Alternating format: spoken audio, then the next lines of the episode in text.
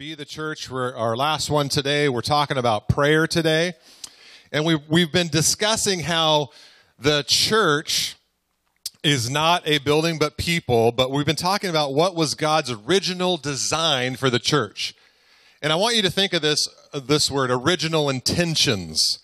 You know, because we in life, we intend for things to go certain ways, right? But they don't always work out the way we want, right? There's always opposition. There's always something coming in to try and thwart us from doing what we purposed out to do, right? Are, are you with me? I mean, gosh, that happens in families and work and life. You want to do something, you have great intentions, and, and even though God's plans are never thwarted and his intentions will always prevail, there is a battle in between the time, right? Between the beginning and the end, there is a fight, right? And I wanted to read something to you as we start. Hey, who's enjoying the Word of God um, that we're reading? So we're in the journal time. I hope that you are are joining us um, for that. Oh, there I gotta make this beep so I can read it. Oh, there it is. Um, I hope you're enjoying the journal time. If you haven't joined with us, please do. I, am asking as your pastor to, to humble yourself and join with us and just start picking up where we're reading. It is so powerful. And I'm finding myself as I talk to different people during the week, when we're reading the same scriptures, it's powerful. And I'm, I'm telling you, that's going to bring unity, and we need that. So please do that. So anyway, remember Deuteronomy 7:24. This this verse jumped out at me on, I think it was March 8th, and I uh, I wrote about it and it says this uh, Deuteronomy 7 24.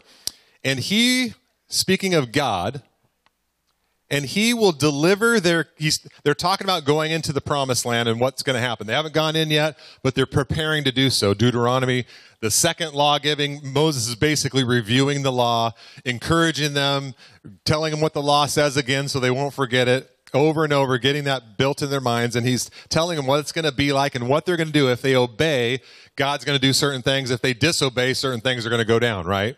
Pretty obvious. So he, uh, Moses is telling them, look, this is what God said. He said, and he, God, will deliver their kings into your hand.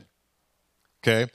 And you will destroy them, their name, from under heaven. No one shall be able to stand against you until you have destroyed them. So God Listen to this, church. God delivers the enemy into your hand, but you destroy them. So, in our church, guys, in American church, we have gotten so bad at understanding the fight of faith that we in church say, oh, Jesus already fought the battle. I just got to accept Jesus and sit there in my comfortable lazy boy chair, and all's going to be good. That is not what the Bible ever teaches from Genesis, Old Testament, New Testament, Old Law, Middle Law, Late Law, I don't care what kind of law you think you're under or not under, it never ever talks about not fighting. So God says here, I will deliver them into your hand. Look, but it's a partnership. You got to partner with me because once I deliver, it's you that has to destroy and kick out. They had to go into the land and remove the enemy out of the land. God fought for them, like we sang today. God fights for us. That doesn't mean we're sitting on the couch eating potato chips while God fights our battles. Okay, wrong idea. And if you're not careful, you can get that idea. Oh yeah, he fights my battles. It's so cool. I can just do whatever I want and he's going to fight all my tough battles. No, no, no, no, no, no. Always a partnership with God. God will partner with you in the battle. He will give you the courage and strength to do it, but you have to act on it and literally go and do it. You have to kick out your enemies. Just like Israel had to go into their promised land and remove the enemies, so today you will be, God will deliver to you the enemies, the kings, the leadership, the, the strategies and plans of hell that are in your promised land, what those things that are keeping you back from entering in the fullness of God, He'll deliver those to you, but you must kick them out. You must destroy them. Are you with me? Think about that, church. This is a beautiful time to be reading in our journals together. Deuteronomy was Jesus' favorite book. So if you don't like Deuteronomy, there's you, you got to readjust your mind and get into. It. There's so much good stuff. I've been highlighting almost whole chapters because if you see what is said in Deuteronomy, you see a lot of the heart of Jesus. You see the lot of the heart of how God was trying to explain and tell the, the, the church in the New Testament, this is what God's really like. And a lot of that come from Deuteronomy. And Deuteronomy is preparing people to go take their land. How many of you in here right now have land in your spirit right now and in, the, in your spiritual life that you want to take back? Right? I mean, I've, I've talked to people that are, you know, depressed. Johnny, come up here real quick. Let's just talk about it. We all have areas that we're working on, and this, this young man, I mean, you're my elder, so I should probably respect you.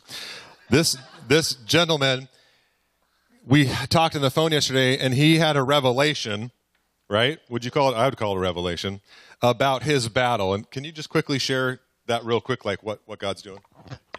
I've struggled with depression off and on for the last 27 years that I've been clean and sober, and uh, this last couple of weeks it got really bad. I, I'm even on medication for it, but uh, this time was different because I guess God was showing me that uh, the depression isn't really depression. It's just one of Satan's tricks to keep me down. It's like, so I don't have to be depressed anymore. As long as I keep doing what I'm doing and talking to people and stop staying. Fighting the good fight. Stop being So you, you didn't want to talk to me. Why? Guess because in my heart I know what I need to do, and I don't want to hear it from other people because it's like, Right? yeah, Yeah. And that's good because I was texting Johnny and he wasn't answering me and I was getting kind of concerned saying, Boy, you gotta you gotta text your pastor back. That's for sure. But so I was like, wait, and then I kind of got concerned, like, I hope he's okay, you know? And and so he texted me back and we started talking and he, and he just said, Man, I'm seeing stuff about what you've been talking about since you got here about fighting and and not taking all this crap that the enemy puts in your life as just like you're stuck you're you are not stuck with it it is not yours. It doesn't belong to you. You are more than a conqueror in Christ, and you're going to conquer this. But God will deliver to you the kings of, of the enemy, the leadership. And that's what he's doing right now. He's giving you strategies and, and your, your recognition that this depression is a onslaught of the enemy to take you out and to keep you from all the fullness that God has for you. That's part of getting the delivered, the, the kings to you. Now you're going to learn and we're going to fight together and we're going to go fight and remove the enemy. Remember, God delivers them. We have to defeat them. Amen. Love you, brother. So hey, so a lot of us, a lot of us have things in our life we're fighting. Um, we have battles that really people don't even know the battles. In fact, you can come to church and put on a, a face mask and think it's okay, but when you're home and by yourself and at nights and it's a battle. But God cares about those battles and He wants you to stand up and go, no more of this. I refuse to live with this because as you're living with that, Christ's work on the cross is as of no effect in your life. It's effectual, trust me. You all know that. It's the most powerful thing in the universe, the resurrected Christ. But not if you don't allow it to come and be a part of your life. Not if you don't partner with him in the fight. God wants you to take the trash out, right, Gary? God is never going to, and any father in here would never say to his kid, if I said to my son Justin, hey, Justin, uh, go take the trash out, and he looked at me and said, no, Dad, you do it. That would not be a good scene right there, right? And so we as Christians, we look we look to God and God says, "Hey, I'm going to deliver the kings, but I want you to take the trash out. I want you to defeat your enemies." And we as Christians turn to God and say, "God, no, will you fight my battle for me? I just want to sit here and be safe and not take any risk." No. God's like, "Uh-uh." And that's why a lot of us we think, "Oh God, just fight for me." And we sit around but we never get better. We have little ups and valleys. We go to a camp or we have a whatever, a good podcast and we hear something positive or a good whatever and we're good for a few minutes and then man we're back down in the pits. That's because we haven't determined our heart, Lord, I'm going to partner with you to fight with you in my battles. And that's a lot about what we're going to talk about today, which is prayer. Prayer really is a partnership with God to fight. A lot of us think of prayer as just, oh, just pray and ask God for stuff. Or pray when you're in need and desperate and you, you know, you figure, oh God, I, I mean, yeah, you can pray then, but that's not the point of prayer. Prayer really is a partnership with God. Prayer is partnering with Him to enact his kingdom rule in this earth, in your life, and in the world around you. We are to empower, we are empowered to take God's kingdom and manifest it into this world through us being vessels of the Most High God. We are to enact the kingdom principles and power through our lives. Firstly, to get our own life set free by the power of God, by partnering with Him to to take on the enemies in our own soul and mind, right? And then once we get free and start that process, then we are to go out to others and help others get free. That's the kingdom of God advancing. That's making disciples. Discipleship is not about just teaching people facts. Discipleship is about taking a person from one state into another, out of the kingdom of darkness and teaching them how to be kingdom people, how to live in the new kingdom, how to operate in these new giftings and power. That's what discipleship truly is about. And so that's what I want to talk today about is prayer. Does that sound fun? Then we're going to break up into groups and we're going to read some scriptures together and have some fun there. So, but I want to share you something uh, about prayer. Um, and I'm going to review super quick. So, number one in your notes, church means what? The called out ones, right? Church is not a building. It's a group of people that have been called out of darkness into light, right? So they devoted themselves to certain things. We talked about that in Acts uh, 242 and we talked about the fact that they devoted themselves. what did devoted mean? Remember what that word meant?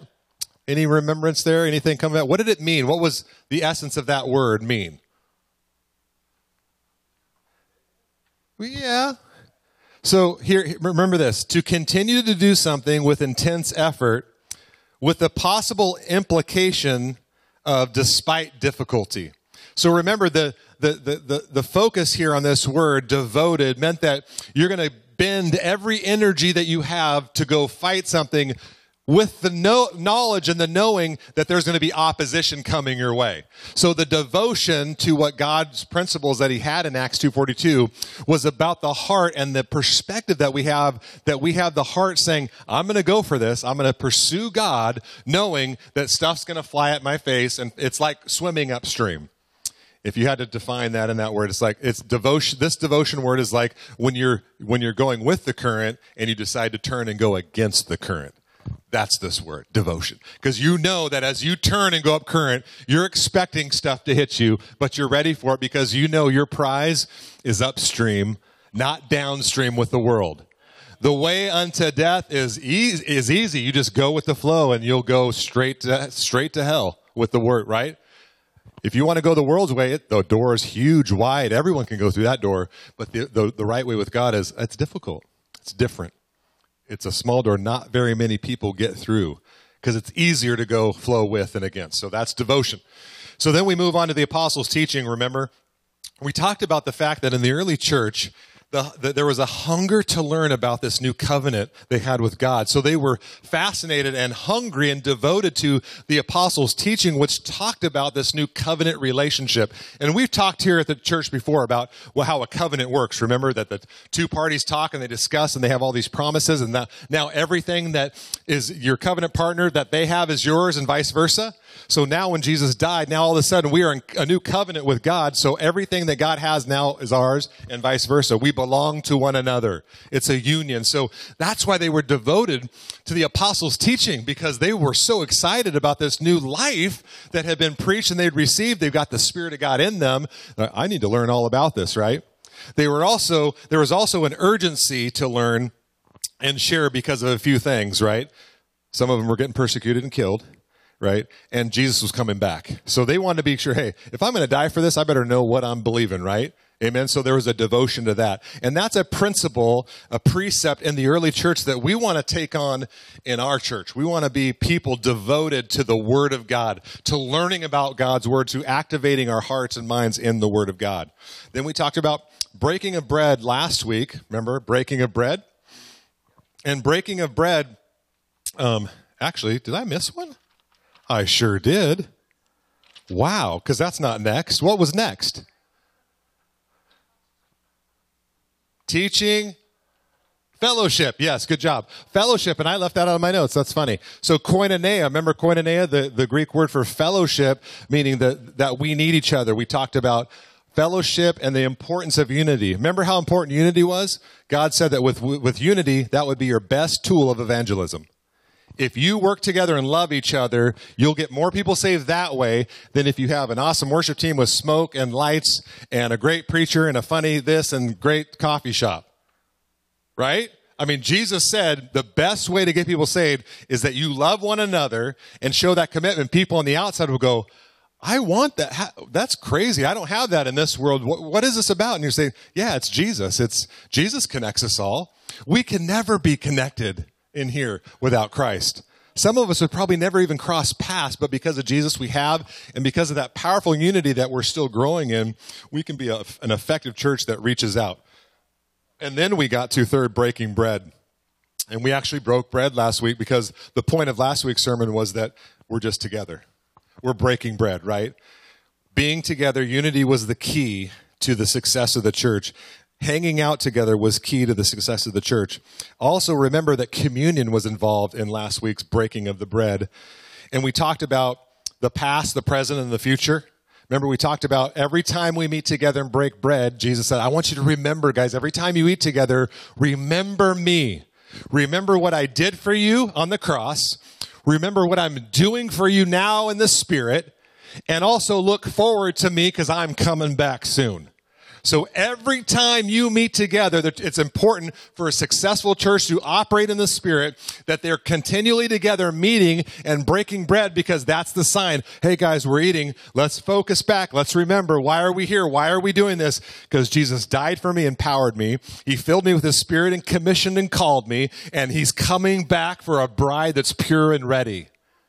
Are you with me? So we have to be ready. So as we meet together and break bread, that's key. And that's why church has got to be so much more than meeting every Sunday.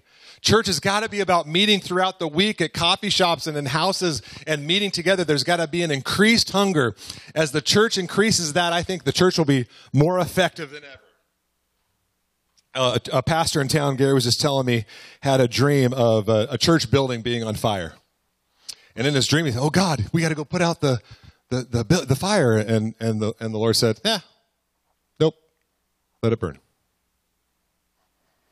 And immediately when Gary told me that, it connected with my spirit because God is getting rid of the current, the old wineskins of how we think church should go. And God's implementing in, hey, this is how I want church to go. And so I, I, trust me, guys, I'm telling you, the word of God is clear that w- there is a returning to these principles that are in Acts. It wasn't the perfect church they had stuff to iron out and they fixed stuff, right? I mean, you know, Acts 1, 2, and 3, they're giving away property and loving and caring, and that's all good. But then later, 20 years later, Paul's having to write church and say, uh, you know what? If you don't work, you don't eat use your hands and do something useful and give into the kingdom of God. See, so there was there was things that had to be fixed and over time, but the essence of the principles of what God ha- wants in the heart of the church are still relevant and real today. And those are so. And the fourth one, which is important, was prayer. And so we're going to spend some time on prayer um, today, and we're going to also spend some time on prayer in the next few weeks. And um, you're actually going to hear from some of the other pastors on staff about prayer in different perspectives. So that's going to be super fun. I'm really looking forward to that. But I want to talk to you today about the prayer faith. So turn to James 5 this is super. I'm just pumped. This I've read the scripture a bunch, but I got some new nuggets out of this sucker last night, and I was like, wait a minute, I never read this version. So we're going to look at this different, this Greek text and see what it says. So the prayer faith, James five, so we're talking about prayer, which is partnership with God, and there's a lot of ways to pray. You can pray when you're sad, you can pray for petitioning, you can pray with thanksgiving, you can pray with confession. I mean, there's a lot of ways to pray. But prayer, as we all know, is really just communicating with God, talking with God. And let's look at this one because it's not just prayer, it's the prayer of faith, right? The prayer of faith. So look in James 5 13 says this If anyone among you suffering, let him pray. Is anyone cheerful? Let him sing praise. Is anyone sick among you sick? Let him call for the elders of the church and let them pray over him, anointing him with oil in the name of the Lord. Verse 15, and the prayer of faith will save the one who is sick, and the Lord will raise him up. And if he has committed sins, he will be forgiven. Underline that because that's a tough one. If he has committed sins, he'll be forgiven. It's kind of like, why do they throw that in there? What does that mean? He, he, God forgives sins, right? Not guys. So anyway, we'll get back to that. Verse 16, therefore, therefore, whenever the word therefore pops up, it's important. Highlight it, underline it, because it's, it's an important transition. Therefore, confess, ooh, confess your sins one to another and pray for one another that you may be healed or made whole. The prayer of a righteous person has great power as it is working. That's a tough, really tough translation. Verse 17 Elijah was a man with a nature like ours, but he prayed fervently that it might not rain. And for three years and six months, it did not rain on the earth. Then he prayed again, and heaven gave uh, rain, and the earth bore its fruit. So, guys, I want to talk about the prayer of faith because there's just there's prayer, and then here we see in James, who wasn't just some chump in the church. James, he was pretty much the leader. He was the dude. He was the man. He was the one ahead of this church, and really uh, an important book that I think he really does some great stuff all the way from chapter one of suffering.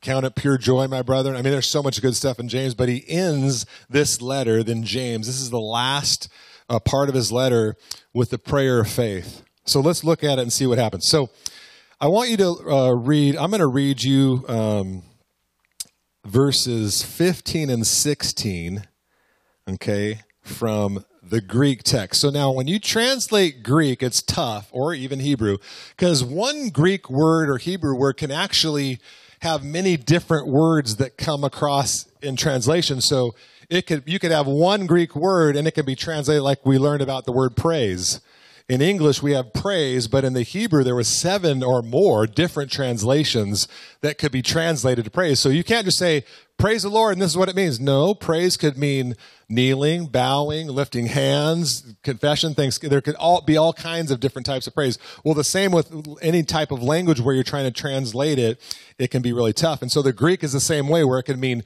one Greek word can have several different English depending on the usage of it. Does that make sense? So this is kind of like an amplified version, but even better. So this is verse 16 in this Greek text. So, verse 15, it says, And the prayer characterized by faith will restore the one who is sick, and the Lord will raise him up. So, your first bullet point is prayer characterized by faith will restore. It is the prayer with faith that has faith surrounded in it that will restore and make whole.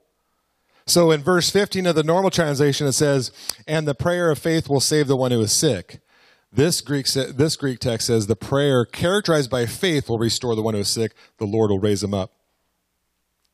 So I want, I want us to think about that. I want us to think about faith because, you know, faith is, is a, a an interesting subject because when you pray in faith, you're praying believing that what God said in his word is true no matter what you see around you, right? Hebrews 11:1 1 says, "Now faith is the substance of things hoped for, the evidence of things not seen."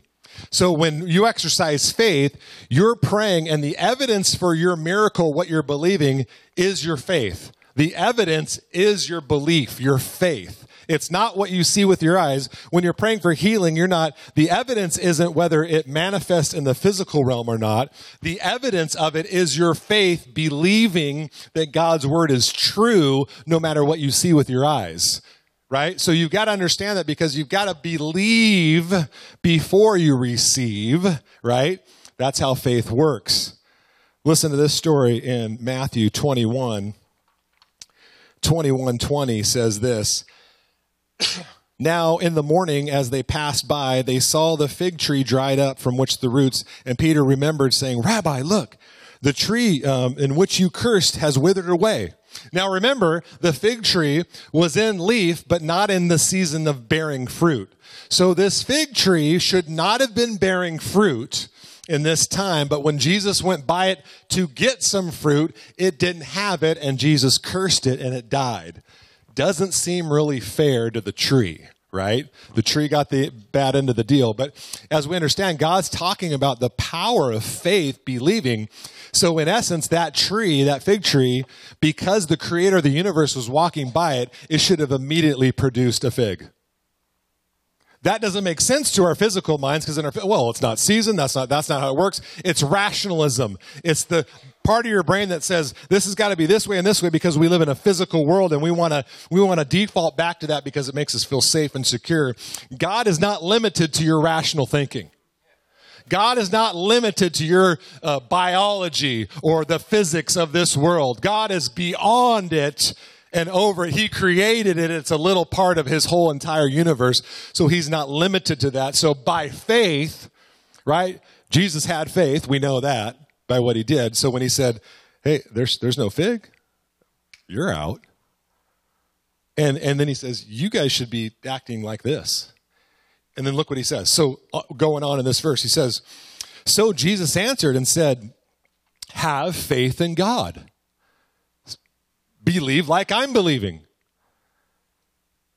For assuredly, I say to you, whoever says to this mountain, be removed and cast into the sea, and does not doubt in his heart. So, can you move the mountain if there's doubt? Can you exercise faith if there's doubt? No Okay. and does not doubt his heart, but believes that those things he says will be done, he will have whatever he says. That's pretty open ended, crazy. This is a verse you need to go and meditate on all week and just say, Holy Spirit, teach me faith. I don't, I feel like when I read that still, I feel like I don't even get it because it's so massive. But listen where he goes on to because he gives another key for faith. Verse 24 Therefore I say to you, whatever things you ask when you pray, underline this next sec- section, believe that you have received them and you will have them. So Jesus is saying, you have to believe that you've received them before you have them. Jesus is saying that you have to believe that you've already received before you get what you're praying for. But see, our rational mind says, no, I don't believe it till I see it. And that's the lie of the enemy. That's thinking rational and physical only, not spiritual. God said, worship me. I'm spirit. Worship me in spirit and truth. He's a spirit being. His kingdom is the predominant one. This kingdom we see of the world and the physics and rational is all going to burn up one day and be gone forever. And Jesus will reign. So that's temporary. God is eternal. So Jesus says that we have to believe that we've received it before we get it. Huh.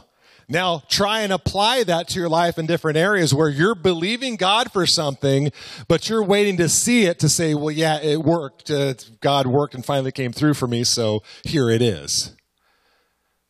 I'm not, Jesus said this. It's in red in my Bible, right? And he said, I've got to believe before. So faith, believing, as we pray in faith, we have to believe that we've received it before we get it.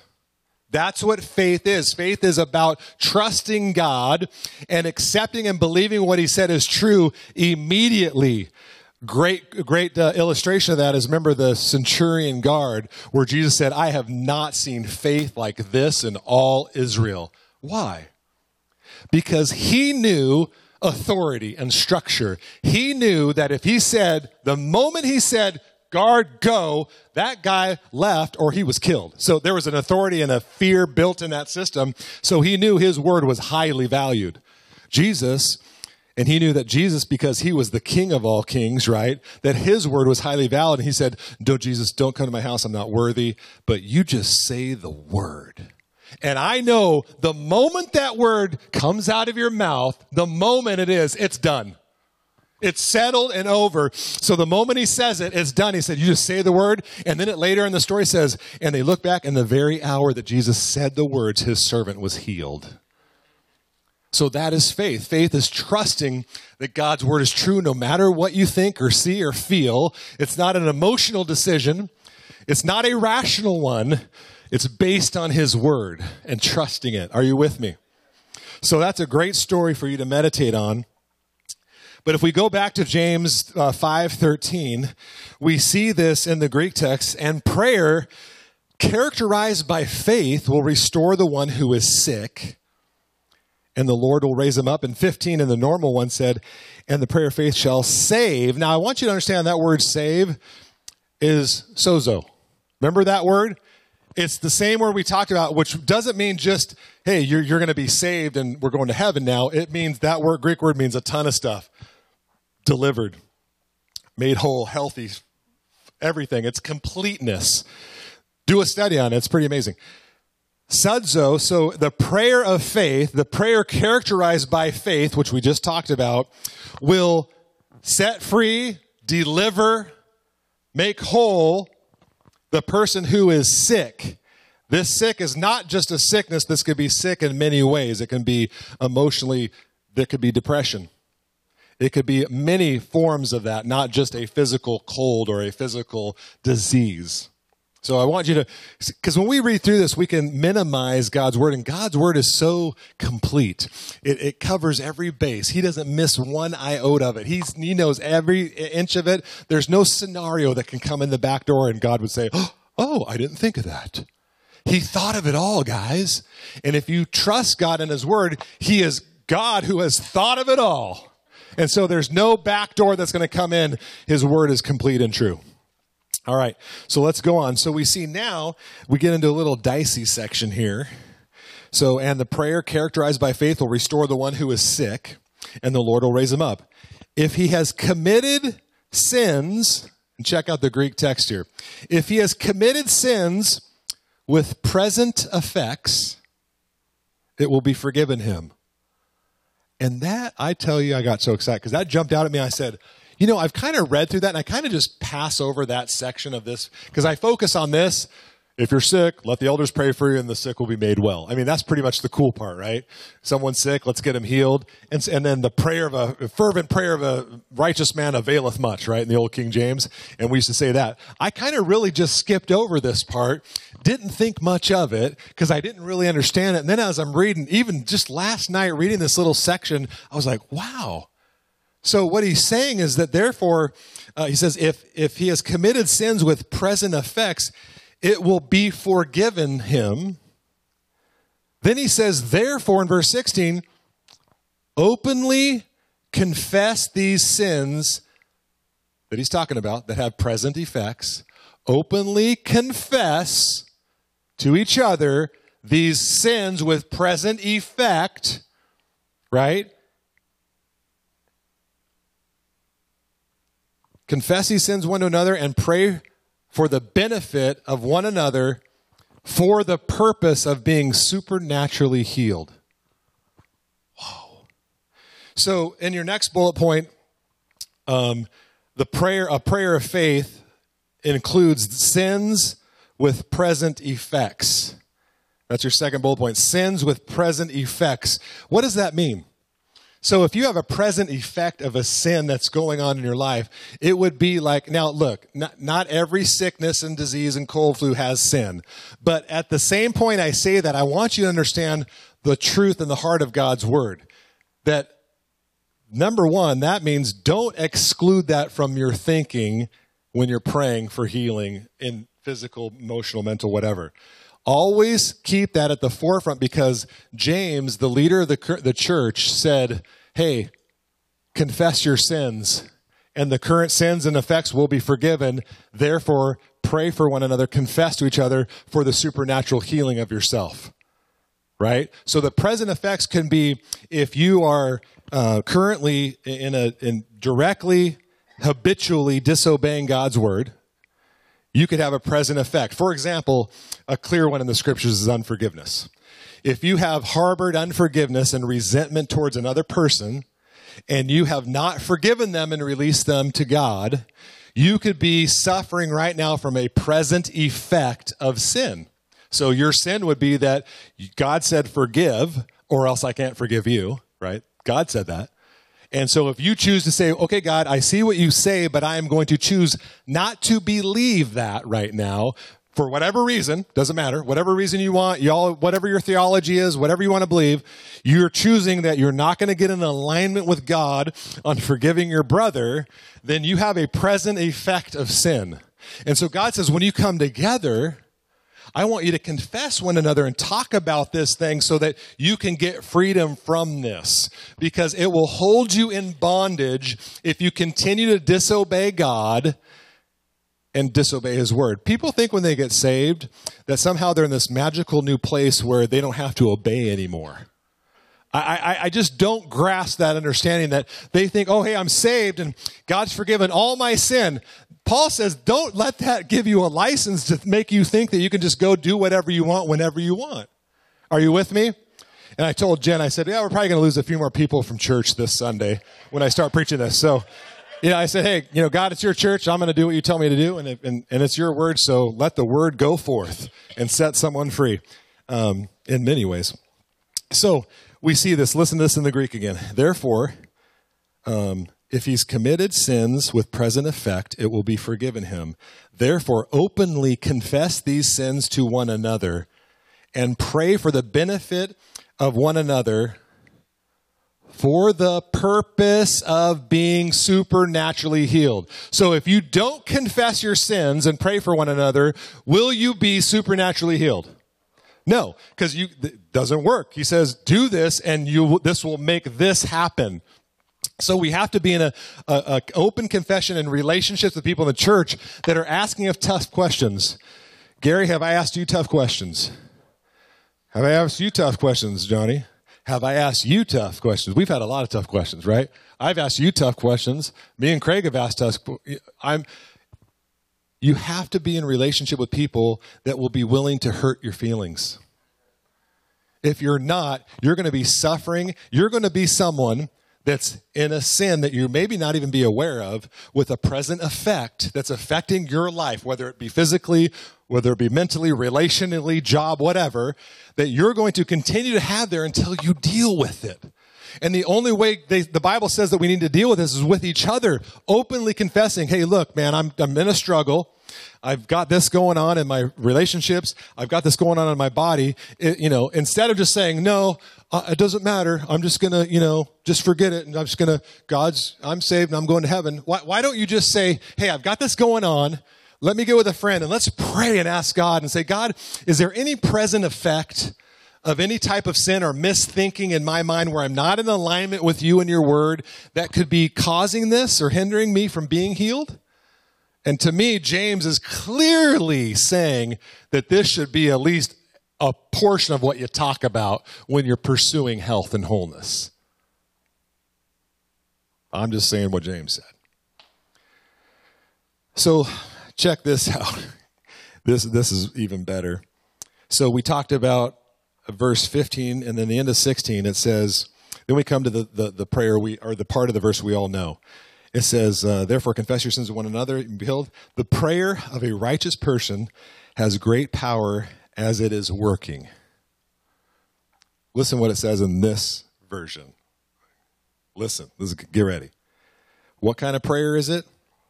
It says, very combative, engaging, and overcoming is the specific, urgent request of the divinely approved person who is energized by God.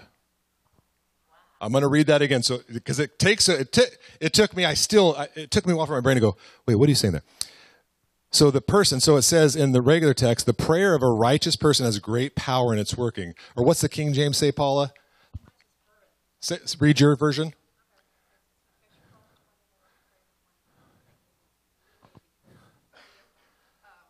The effective? Much. So the effective, fervent prayer of a righteous man availeth much. Now, did you notice what it said about the righteousness? The request, the prayer of a divinely approved person. I want you to know and look at your neighbor and say, You are divinely approved through Christ. You need to know that. You need to know that as you trust in Jesus, you are this person who can pray this way. Church, listen to me. You are divinely approved by God to pray this way and to have the, the, the request be made known and for people to be healed because you are divinely approved through Jesus Christ. You need to know that, church. You need to know that you are. You might not think you are, but is faith about what you're thinking? No, it's not. Is faith about how you feel? Is faith about your past success or whatever? No, faith is about what God says. Just like we say, we're no longer slaves. That's based on what God said in His Word. That's the only way we can stand on that truth. But you are a divinely approved person with full authority through Jesus Christ to fervently pray and be connected with God so that people are made whole and healed of their sickness and disease. Now, I know a lot of you in your minds are like, well, but, uh, excuses. Jesus rebuked more people for their excuse not to believe in faith than he did anything else. Remember when he got raised from the dead? We just read through it in our reading. What's the first thing he did to the people? Why didn't you believe? I, I appeared to so and so and you doubted. What's your problem? He got on them a lot for their lack of faith. Wow. So let's read through that again. Very combative. So the prayer of a righteous man has a lot of power. So the word power, we talk about being combative, engaging and overcoming. This is not, when you pray for people, you are fighting a battle. When you're praying for your life and for victories, or you're praying for someone that is sick or emotionally has emotional issues or whatever it is, you've got to pray in a fighting mentality with a, with a knowing of divine authority that you are approved by God and you've got to fight for the victory.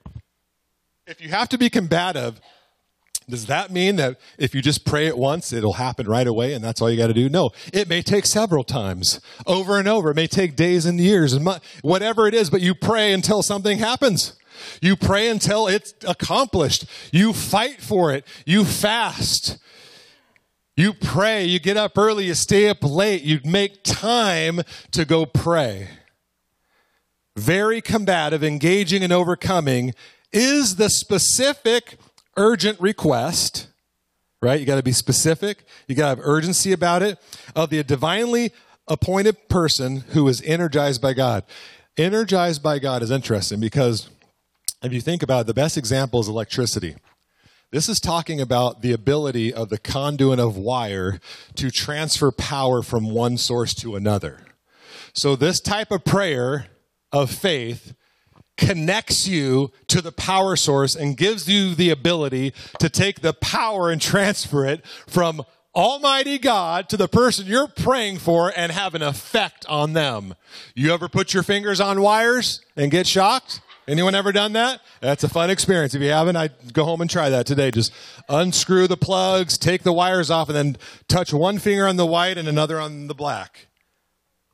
Well, maybe not, but You'll get shocked. Make sure it's a 110 and not a 220. That could hurt. So, in the same way, guys, prayer is the same way. The prayer of faith that we're talking about, that James is talking about, is one that prays and has the faith believing that God is going to connect through this prayer and all his power and energy is going to go into the person that needs it and light their light up. Right? I know a lot of us in here, I need a light on right? I'm believing and praying for stuff in my life with my wife and my family, just like you are. I'm praying and believing, and I want to pray the prayer of faith so that my son comes back to Jesus, that my daughter starts serving him wholeheartedly. We're believing for a baby. We're praying in faith. And I'm trying to apply Matthew 21 to that. And that's why me and Jen have already bought a crib. It, she, she's not pregnant that we know of. And we've been trying for five years. We've had the crib for two.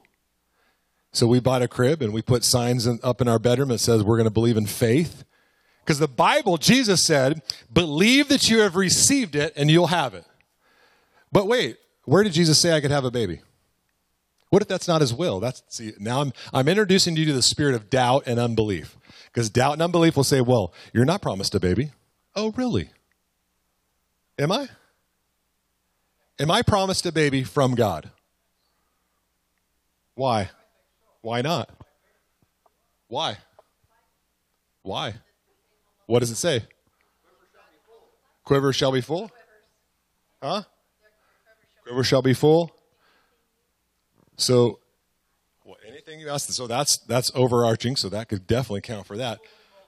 But I have I have more than that. So listen, we'll, we'll end with this. Now look in the last verse, Elijah was a man with a nature like ours, saying.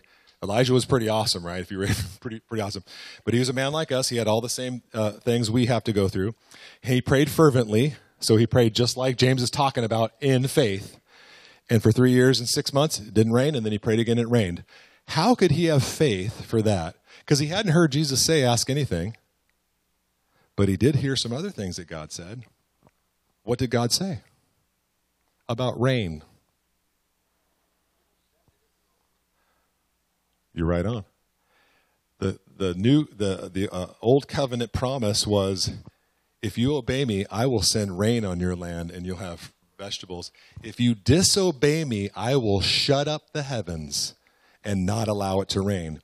So Elijah had faith because he had read those scriptures and he had to exercise faith just like you and me. And, he, and Elijah knew that, that the people he was dealing with were in rebellion and sin. And he knew that God said if they didn't align themselves and obey his statutes and principles, I mean, come on, we've been reading Deuteronomy. You have to obey the statutes, the principles, the commands, everything. And so if you didn't obey that, he had full rights as a believer and a prophet of God to say, no rain.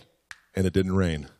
Not because he was extra special than you and me, but because he prayed the prayer of faith.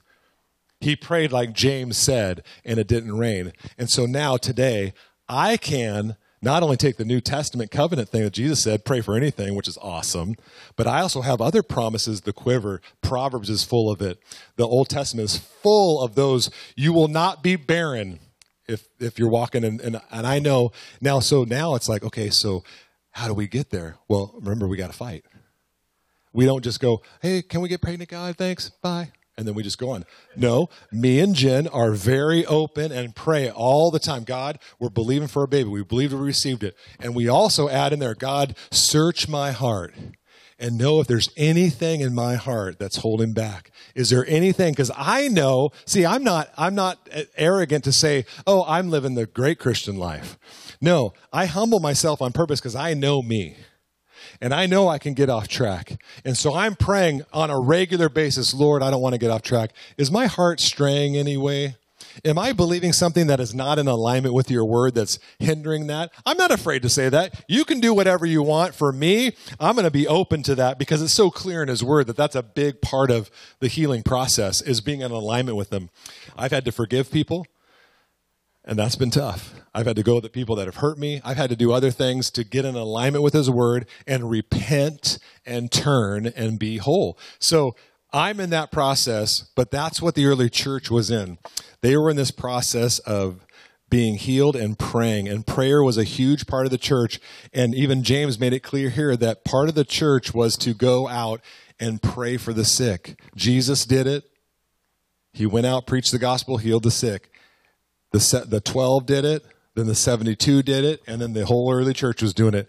And you and me are, uh, what did it say? You are divinely approved. You are divinely approved today to do what they did. They're no different, special. They had to believe in faith just like you do. And so the church needs to go out and pray and believe for God to do miracles so that people will come to know him. That was the gospel message. These signs will follow them that believe. Preach the gospel and they'll be made whole and people are going to go, I'm gonna, I'm saved. I'm Jesus is awesome. That's what's going to happen tonight. I guarantee you tonight God's going to move in that tent and people are going to be made whole and healed and saved and it's going to be awesome. But church, if we want to be the church, we've got to be urgent and love teaching right? We've got to have koinonia fellowship. We've got to believe in one another. We've got to break bread. We've got to hang out together. We've got to remember what the Lord said, what He said, what He's doing, and what He's when He's coming. And we've got to pray. We've got to pray. And if you pray, you can move mountains. You can stop rain. You can make rain, and you can call down forth whatever God says because ask anything in my name, and, and He'll do it. Amen. Hey, went a little long, so we'll stop there and. Uh, can we pray? And we're just going to break out into a few minutes of prayer. So I want you to stay at your tables, and uh, I want you guys to start um, praying for one another. The Bible says that if you confess your sin and you ask and you pray together, God will make you whole. So let's put that into practice. And at your tables, I want you just to um, start praying for it. If any of you have requests, um, just tell at your table and start praying for that. Father God, we just thank you for your word today, God. And we're not just going to be hearers of your word right now, we're going to be doers of your word. Lord, we're going to put it into action, Lord. We're not just going to hear something and walk out the door and go on our life, Lord. Help us right now in Jesus' name by your Holy Spirit to put into practice, Lord, your word as we pray for one another, Lord. Uh, let your word be true and every man a liar. Lord, your word is true no matter what. So we believe that in the name of Jesus. Everybody said amen.